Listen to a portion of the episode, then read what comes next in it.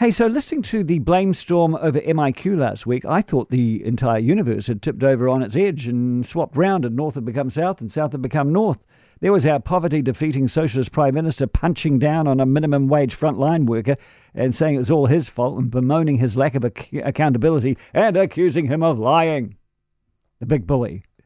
Meanwhile, who was defending this fella? A whole heap of neoliberal conservative right wingers busy defending the honour of a man because he's amongst our most vulnerable and being attacked by our most powerful. And I thought, what's happened here? Are the lefties now the advocates for personal responsibility now? Because that was what the Prime Minister was running. And are the right wingers attacking the Prime Minister now the advocates for ultimate governmental supremacy in all and accountability? Everything is their fault? Uh, it did seem as though many were exonerating the worker and First Security for not keeping to the rules. So, look, I was sitting there listening to it all going, well, they're both all as bad as each other. The man did mislead his employer, uh, who then misled the government. He told fibs, in my opinion, presumably because he doesn't like a bottle brush up the nose, and some would call that lying.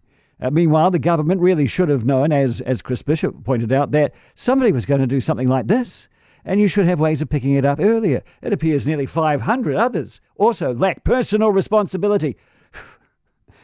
Roger Douglas will be just rolling in his. Well, he's not there yet. Anyway, um, but what is it the Prime Minister always says? We're all in this together. It's all of our fault. So one party got left off the blame storm. Governments decide policy, then pass it on to the public service to make it happen. So in this case, responsibility to make sure that a governmental policy announced of fortnightly tests for frontline workers should really, you would think, be enacted by the Ministry of Health, the behemoth that is the Ministry of Health. With Ashley at the head, the most loved man in the country, 1,000 highly paid head office experts who you would presume know more about health issues than any politician ever. Uh, the Ministry of Health, a yearly budget of $20 billion, overseeing 6,000 DHB workers, 20,000 nurses, and yet handed a policy of fortnightly tests, it appears nobody in the ministry had the wit to make sure that it was being monitored and was actually taking place. It appears that politicians have to tell us how to do everything these days.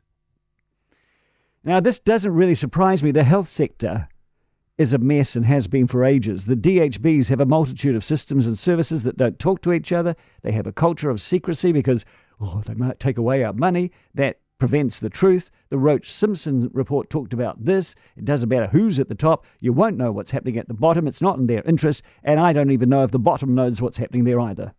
The government gifts the ministry, what, $1.9 billion for mental health improvements, and what happens? Nothing. This Ministry of Health doesn't even know what to do with it. And most worryingly, this is the one that got me last week.